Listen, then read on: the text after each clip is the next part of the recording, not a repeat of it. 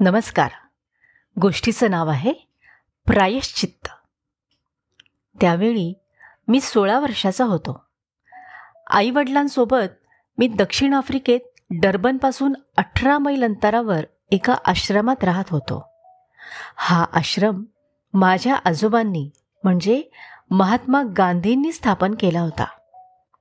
आश्रम लोकवस्तीपासून बराच लांब होता.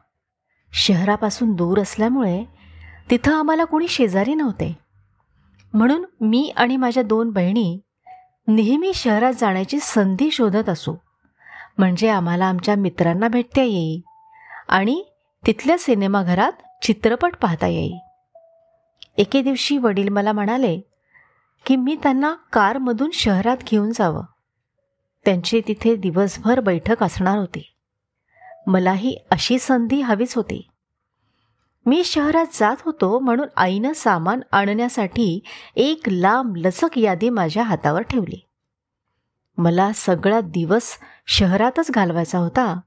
त्यामुळं वडिलांनीही इतर बरीच कामं सांगितली. कारची सर्व्हिसिंग देखील करायला सांगितली. मी वडिलांना बैठकीच्या ठिकाणी सोडलं. तेव्हा त्यांनी संध्याकाळी पाच वाजता त्याच ठिकाणी यायला सांगितलं. दिवसभराची बहुतेक सगळी कामं लवकर लवकर उरकून मी घाईघाईनं सिनेमाघरात शिरलो. तिथं जॉन बेनचा सिनेमा सुरू होता.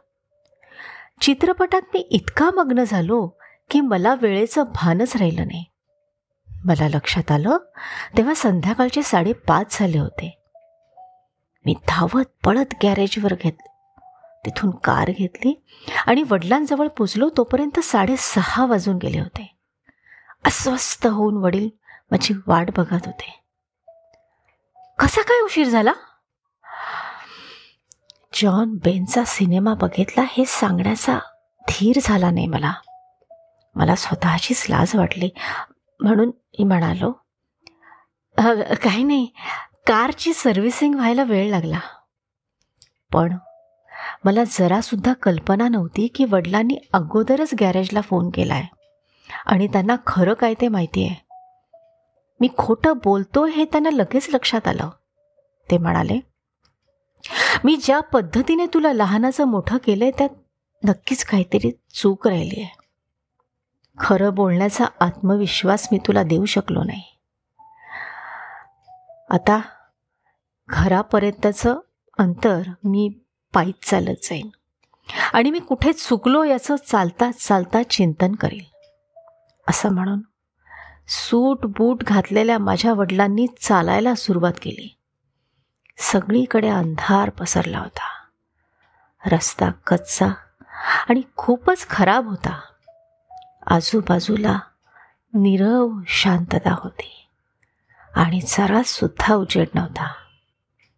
मी वडिलांना एकटं सोडू शकत नव्हतो.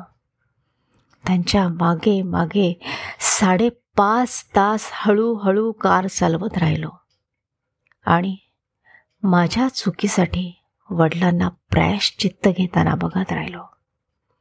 त्या दिवशी मी आयुष्यातला एक महत्त्वाचा निर्णय घेतला. मी कधीच खोटं बोलणार नाही. जर जर त्या दिवशी वडिलांनी मला इतर पालकांप्रमाणे शिक्षा केली असती तर मी एखादी शिकवण आचरणात आणली असती का? कदाचित नाही. सजा भोगल्यानंतर सुद्धा खोटं बोलण्याची माझी सवय मी मोडू शकलो नसतो. पण या अहिंसक घटनेचा माझ्यावर खूप खोल परिणाम झाला. अहिंसेत हीच तर मोठी शक्ती आहे. धन्यवाद.